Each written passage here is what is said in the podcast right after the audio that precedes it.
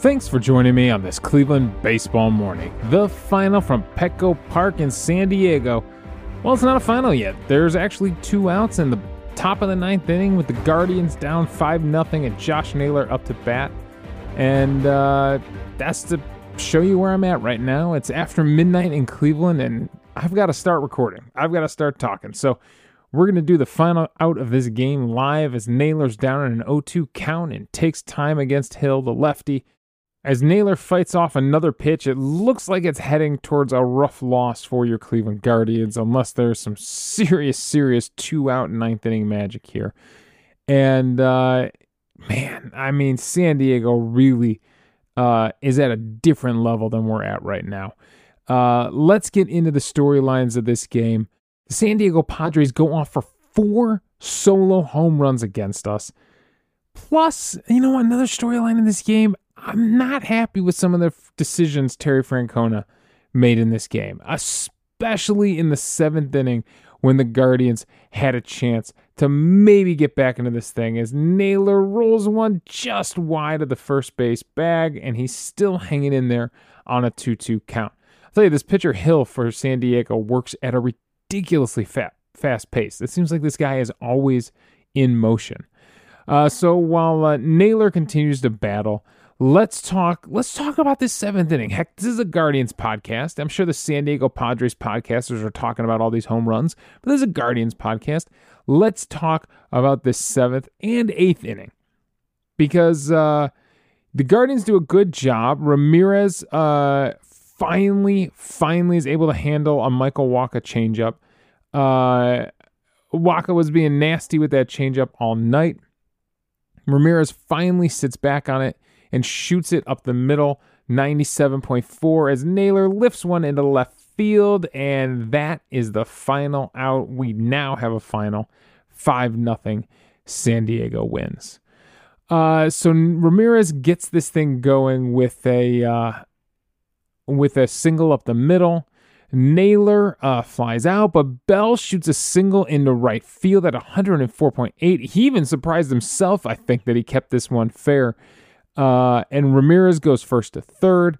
So it's looking like a situation where the Guardians can score and get back into this game. Remember, in the seventh inning, it's a 4 nothing game, right? And they're even joking on the broadcast about Andres Gimenez hitting a home run in this situation. Like, we need a home run to climb back into this game. So Gimenez is up. It's an interesting bat against Wacha, who is clearly uh, running out of gas. He he's facing probably his last batter. He was up uh, he was up around 90 pitches when the at bat started. Um, let's go to the actual matchup here because the first pitch of this bat is fascinating. Uh, again, the changeup against the lefties all night. Wacha has been using the changeup against the lefties, and he starts Andres Gimenez off with a changeup right down the middle of the plate. And I'm thinking to myself, that was the pitch. That that was the pitch. If you wanted to pitch in this at bat to swing it, that was the pitch. And you had to have been thinking changeup, right? He'd used so many changeups against us on this night. Was it his most? I'm going back to his player breakdown page. It was his most used pitch. He threw it 34 times, only 23 four seam fastballs. So you had to be thinking changeup, right? But instead, he lets one go right down the middle. Now, what happens is Wacha tries to go fastball, changeup, fastball, changeup, and can't hit with anything else. So he ends up walking them and walking the bases loaded. So, you know, on paper, it's a productive at bat for Andres Gimenez. You know, loads the bases up, you know, moves another runner into scoring position. Uh, you know, doesn't doesn't go out of the zone and chase anything from Wacha. But I still think of any pitch in this in this inning that was going to create havoc, that could have been a big hit uh, and driven in some runs, it was that first pitch changeup that he looks at. So obviously he wasn't thinking changeup uh, when he went up there to the at bat. And the other problem is this now sets the bases loaded for Myles Straw. Now he's got he doesn't have many left-handed options sitting there on the bench. They bring in Steven Wilson, who apparently has been one of the most dominant relievers uh, for the Padres, and a big strikeout guy. And uh, he's up there facing Straw. He's got Freeman on the bench. He's got Arias on the bench. I mean, Fry and Cam Gallagher, you're probably not going to. So doesn't really have a left-handed option. Honestly, I would have, you know, Arias went up and just hacked like crazy on the first game of this series. Remember, struck out on three straight pitches, all swinging. So, I mean, would have would have been interesting to see Freeman get in at bat in place of Myles Straw here. Like, what are you keeping Myles Straw in this game for with bases loaded in the seventh inning? Tell me the reason, Terry Francona. Tell me the reason you're sticking with Myles Straw in this situation. And I went over to baseball reference and I looked at some Myles Straw numbers here. And there's nothing, nothing good uh, from Myles Straw here. Uh, with runners in scoring position, he's a 200 hitter with a 548 OPS. It's a 48 OPS plus, which means worse than 50% less, 52% worse than league average. 48 OPS plus is pretty terrible. Um, yeah, it's just with bases loaded, he hasn't had that many opportunities. Look, he's only had three plate appearances, but he hasn't done it. He's a, a walk uh, is it. He got he got a walk, no hits yet with bases loaded on the season.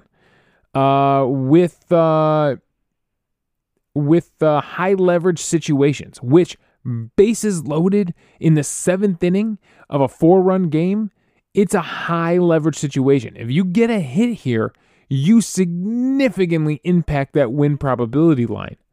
Though that number changes significantly. So in high leverage situations, he's only a 220 hitter with a 546 OPS. Again, terrible. A 49 OPS plus. In the seventh inning, he's only a 200 hitter with a 567 OPS, with a 60 OPS plus. So he's bad against relief pitchers, which this is. They they go to their bullpen just for this at bat. Well, I mean, not obviously for the rest of the game. Starting in this at bat, he's a 216 hitter against relief pitchers with a 585 OPS and a 68 OPS plus. Are you seeing a pattern here? There's not one single number that tells you that Myles Straw should have been in there in the seventh inning with the bases loaded against the, one of the best relief pitchers on the Padres team. You had no advantage, and it was a lousy, absolutely terrible at bat.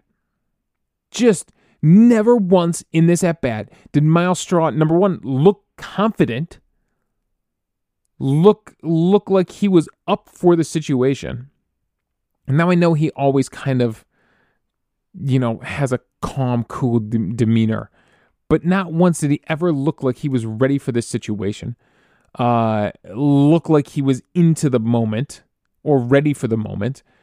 And he uh, takes a sweeper for a called strike for strike one, right down the middle of the plate. Uh, lays off a fastball away, pulls a fastball away, and then it's all sweepers. Takes another sweeper for a called strike uh, on the outside corner, down and away. Uh, takes a sweeper right off the edge of the plate to the point where Steven Wilson was literally walking off the mound, uh, but doesn't get the call. It was just a little bit off the plate. And then comes back, goes back to that down and away corner, and hits it again. And this time, Myles Straw flails doesn't even make a competitive swing, can't even foul it off to stay in the at bat, just flails at the pitch to strike out with the bases loaded. So, uh, I, yeah, do you think I'm a little upset? Think I'm a little upset about this at bat and about this seventh inning? Then in the eighth inning, he does pinch hit Arias, but this time for Will Brennan against a left handed relief pitcher. Didn't we go over this yesterday? That his splits are terrible. Now, it's not that Brennan is much better. I looked at Brennan's splits against left handed pitching. And he doesn't get many at bats. He's only had 32 at bats compared to well, 32 plate appearances compared to 142 plate appearances against right handed pitching. So he doesn't have many opportunities, but he's only hitting 188 with a 438 OPS against left, you know, in a, in a left on left matchup, which is still better than Gabriel Arias as a right handed batter against a left handed pitcher. But he pinch hits Arias here in this situation and actually draws a walk, gets on base. Okay, I can't argue with the result. The only thing I'll argue with here is now that brings up Mike Zunino. And frankly, in the eighth inning of a game, what is Zunino doing in there? Zunino was a disaster this entire game, and he is a disaster again. I, I think he did have one hard hit ball earlier in the game. Uh, yeah, he lined out at 108.1 to uh, Tatis in right field. Uh, you could have had Brennan at you know bat at the beginning of this inning and then pinch hit Arias for Zunino. There's no reason for Zunino to be in here. And what does he do? Grounds into a double play, an easy double play to short, chops one right to him, and uh, completely shuts down any hope of getting back into this game. So yeah, so I I, I don't know what Francona is thinking with this lineup. I don't understand uh, I, I don't understand what Mike Zunino is still doing here. We talk about it every day now, it feels like. You watch him in this game. He, you know, it's credited as a wild pitch from Sam Hentges, but any catcher worth their salt should have blocked that ball, and especially with a runner on third base. So Tatis doubles. Um, this is in the uh, in the sixth inning. Tatis doubles, steals third base because he's just running wild on uh, on Zunino. Not for a second thinks Zunino can throw him out. So he steals. And then on the wild pitch, which Zunino should have blocked, you have to keep that ball in front of you with a runner on third base, comes in and scores. It's the only run that's not scored by a solo home run. Now, would it have mattered because Juan Soto hits a home run uh, a pitch or two later? Mm, you know, who knows? Butterfly effect. Who knows what changes with that runner still on third base. But Zunino's just killing me. Tatis steals on him late in the game. Uh, when he gets a hit, when he walks in the eighth inning, he takes second base. Why not? Uh, Zunino's not going to throw you out. Just absolutely, absolutely just killing, killing the Cleveland Guardians here. Um, I don't understand what Zunino is still doing here. I don't. It's it's it's so bad. It's so bad. Defensively, offensively, it's so bad. So uh, that I guess we should continue to talk about the Padres offense because that was that was it tonight. I mean, I passed out in the fifth and sixth inning of this game. I, t- I took a little game nap.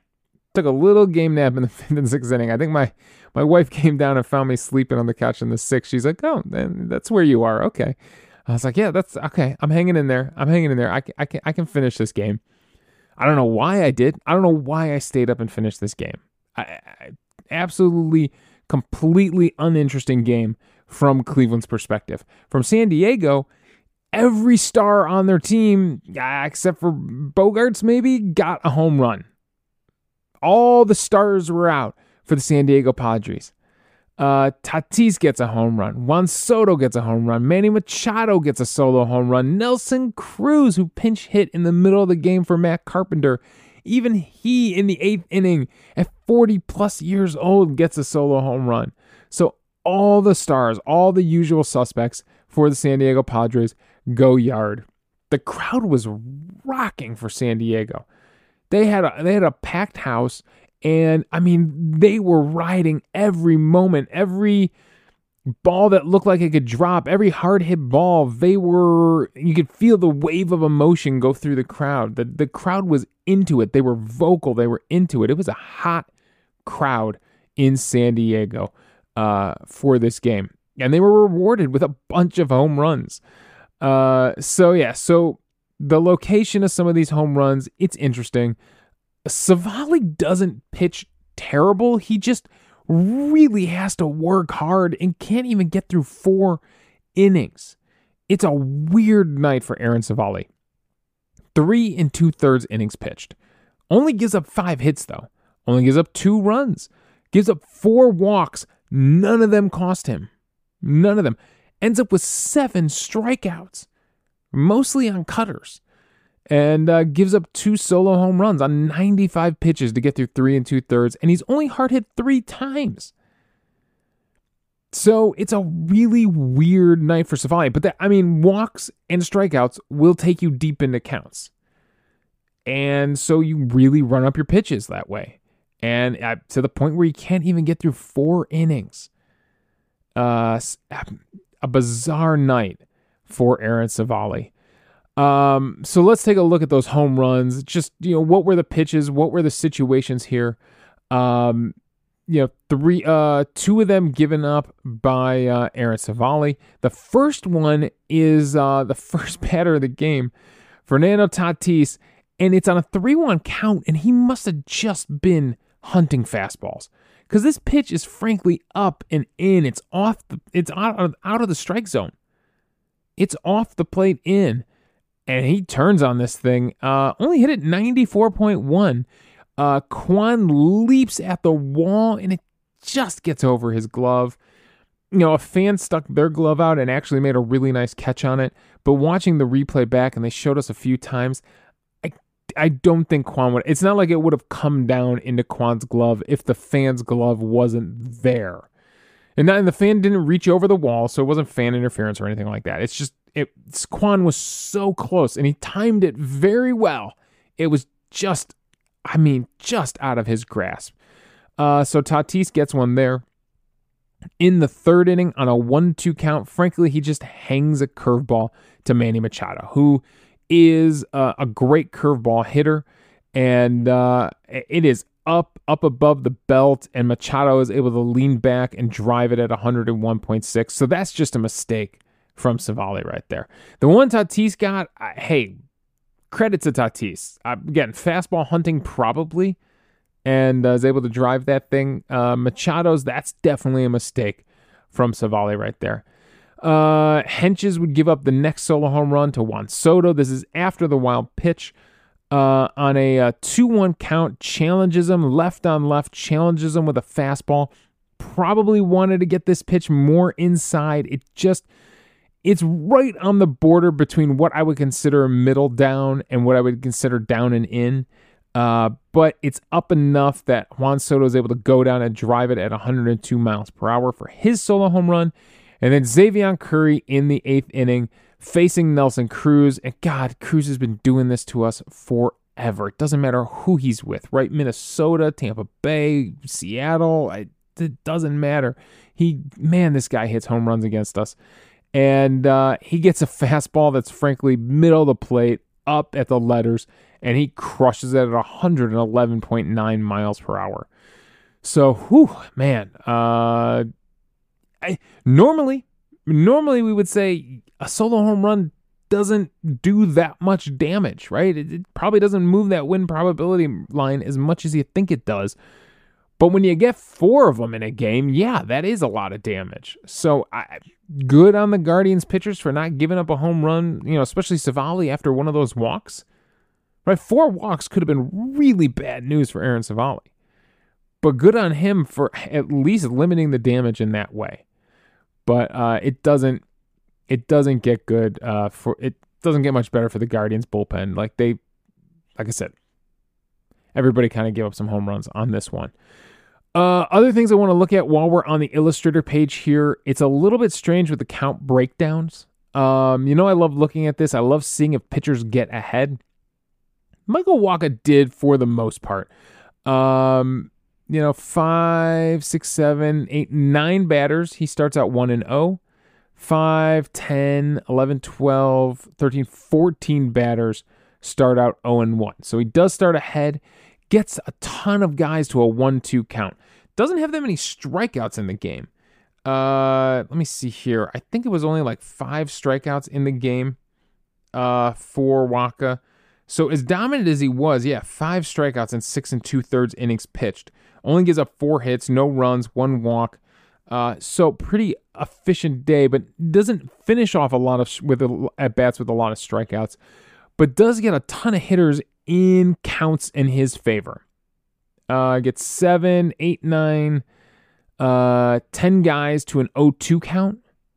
Wow, and then gets uh, so even when he falls, you know, when he evens it up at one and one, he still stays ahead. He gets six, uh, 11, uh, 14. Sorry to do math on the fly here. 15, 16 guys end up in a 1 2 count. That's a lot of guys that are behind in the count and having to, you know, take some protect swings and uh, not swinging at pitches that they want to swing at. So Wacha really does a good job of keeping the count in his favor. Civale doesn't. Uh, he starts a ton of guys with a first pitch fast with a first pitch strike. Uh, five guys, only five batters that he faces start one and zero. Meanwhile, seven, eight, nine, uh, 13, 14 guys, 14 guys he starts 0 and 1, and only three guys make it to 0 and 2. So so what does that tell you? Eleven guys make it back to one and one, and from there it's a crapshoot. Uh, he's either you know falling behind two one, uh, yeah. So uh, he never really had the count in his favor against anybody. Worked a lot of deep counts.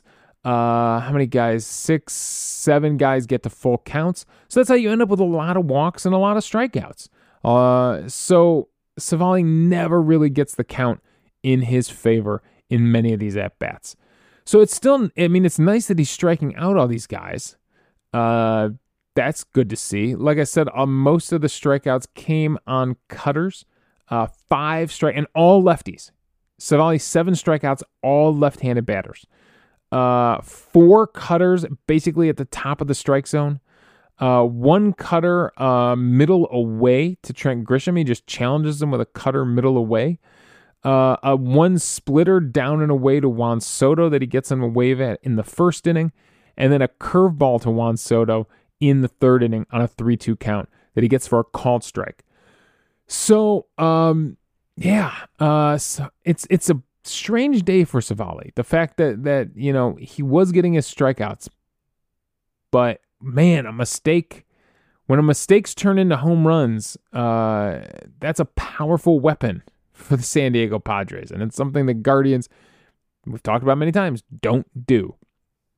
So uh, it's actually decent. It's a 31% whiff rate for Aaron Civale. It's a 32% CSW overall. Uh, it's decent stuff. They frankly they fouled off more pitches than they even put in play. But there were those two. But there were those two uh, those two solo home runs. Uh, and same thing on the other side. It's a little weird for Michael Wacha. I would think, with all you know, how off balance he had the Guardians hitters all night, the the uh, CSW numbers would be higher. But it's only a 24% whiff rate for Wacha. It's uh, a 29% CSW total. Uh, yeah, they put 18 balls in play, uh, 87.8 average exit velocity. So maybe that's the difference right there. What was the average exit velocity off Civale? 93.1. So maybe that was a little bit of a difference right there. Uh, so yeah, Wacha absolutely uh, in control on the night. He does give up one, two, three, four, five, six, seven hard hit balls. You know, there'd be a few situations where his defense would help him out. I think it was the fifth inning where there was like back to back kind of lunging, sliding catches uh, from his outfield. Uh, so they helped him out with a little bit of defense. Yes, in the fifth inning, Bell flew out to uh, Grisham in center field, and then Tatis uh, got Myles Straw, a line out from Myles Straw uh, in right field to end the inning. So uh, some good defense did back up uh, Michael Wacha. Uh, they also had, I mean, they had, there were a bunch of defensive moments. They had to strike him out, throw him out to end the uh, second inning where they caught Brennan stealing and struck out Zunino. So, yeah, I, Sanchez, can you believe it? Gary Sanchez behind the plate threw him out. So, uh, they had a couple of good uh, defensive plays. Fernando, heck, in the ninth inning right there, as, as I was getting ready to hit record, Fernando Tatis threw Amed Rosario out at first base. He took too big of a turn at first base and got nailed coming back to the bag. So just defensive plays all over the place for the San Diego Padres. So I think that's all my thoughts on this one. Uh, like I said, I, the Padres really kind of dominated all aspects of this game. And it's it's a rough one for your Cleveland Guardians. So I'm going to wrap it up right there. I, we got to hope for better days ahead. I mean, San Diego's making us look really bad. I don't know if it's just moving to the West Coast or what it is, but this team does not look like the same team that was fighting against Houston. I thought in the seventh inning, I thought they had a chance in that seventh inning, and I would have loved for Francona to make some different decisions. But he struck with he stuck with Myles Straw and he paid the price for it. So MVP on the day, I mean frankly, if I'm being honest with you, the MVP on this day is Fernando Tatis Jr. I I I know I don't play this card very often. But nobody on the Guardians really showed up for this game. Nah, no nobody is, is sitting at their locker going, "Well, at least I had a good game." Nah, I maybe De Los Santos goes an inning and a third, no hits, no runs, no walks, a strikeout on 16 pitches. Maybe, but yeah, I mean, for, Fernando Tatis Jr. was the star of this game. I mean, three hits, two doubles, and a home run. Uh, the, the the stolen base, the the coming home on the pass ball, the defensive plays out in right field. This was Tatis's game. So uh, I I don't play this card very often, but MVP on the day was definitely Fernando Tatis Jr. All right, uh, that is all my thoughts on this one. I did say that I was saving an email and uh, we got a really nice email from our friend Andrew. And uh, he remember he had that Josh Naylor story he wanted to share with us. So he emailed in a day or two ago and shared that story with us. So uh, he said, uh, I want to take a moment on an off day and share two impressive things about Josh Naylor one on the field and one off the field. On the field, Naylor has impressed me with how much he's raised his batting average over the course of the season. At one point, I thought he'd dip below 200. He's now batting 282. And looking into his splits in the last few months, they look like this. April, he was a 208 hitter. May got it up to 293. June, he's a 429 hitter so far. Uh, I think that's before this series started. Uh, wow, talk about not getting defeated and working hard to turn things around. Incredible. Uh, I'll just say on to that note, Andrew. Um, I like. I think I said this yesterday. If if you're making me pick who's the All Star representative from the Cleveland Guardians this year, because we're probably only getting one with with how this team is played. I think everyone in the American League Central is getting one. Uh, it would probably be Josh Naylor. Uh, he's he's been that good. Uh, so Andrew continues off the field. Josh Naylor is a man of character. I took my son to a game and we were standing near the third base line attempting to get some autographs. There was a line of kids that Josh was working down, signing all their baseballs. My son was at the end of the line. He got to my son, looked him in the eye, and said, I'll be right back. I wondered where he was going. It was national anthem time. He went and stood with his team for the anthem, then proceeded to come back, sign my son's baseball, and then take the field to play first base. How awesome is that? In a day and age when professional athletes can be very arrogant and untouchable, I want to sing Naylor's praises for being a man of his word and a man who knows the power he has to make a kid's day, or summer, or childhood for that matter. So there's my thoughts. I thought it'd be something different and interesting on an off day to share. Thanks again for your show, Andrew. Uh, so Andrew, yeah, I you know I don't do uh, shows on off days, so I saved this email uh, for tonight and that is a, that is a great story. It really is. Uh, I love to hear that. Uh, Josh Naylor does seem like that kind of guy. Uh, you know, frankly, a lot of the Guardians do. There are some high, high character guys on this team that seem like they really care about those fans. You know, I, am not there myself. My my son's a little too young for that. We haven't taken him to his first game yet, but I am looking forward to those days of you know trying to teach him how to position himself to get an autograph and things like that and and seeing what players he gets attached to just the way you know we had our favorite players when when we were kids.